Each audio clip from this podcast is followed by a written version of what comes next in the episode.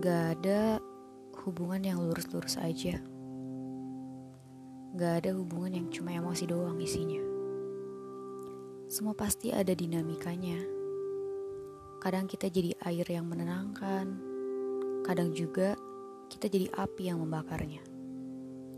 Lagian, sefrekuensi itu bukan jaminan. Tapi keduanya akan seimbang jika satu sama lain sadar apa yang sedang menimpanya bukan hanya perihal yang menyimpang, tapi ini tentang keseimbangan. Cari jalan tengahnya, supaya hubungannya baik-baik aja.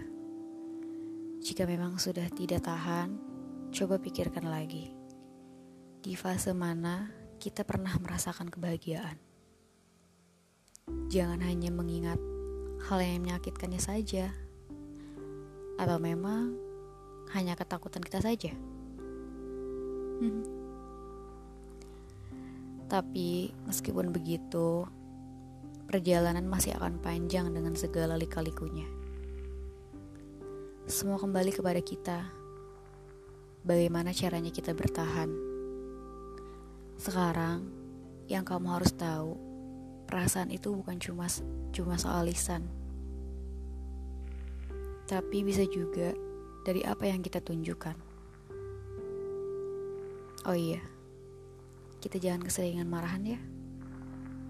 Karena kamu harus tahu, kalau yang sakit bukan cuma kamu sendirian, tapi aku juga demikian. Lagian, hubungan gak cuma perihal salah-salahan. Ada juga kok tentang kesenangannya. Ingat, kalau ingin adil, jangan cuma ngingetin kesalahannya aja tapi juga kebaikan di dalamnya.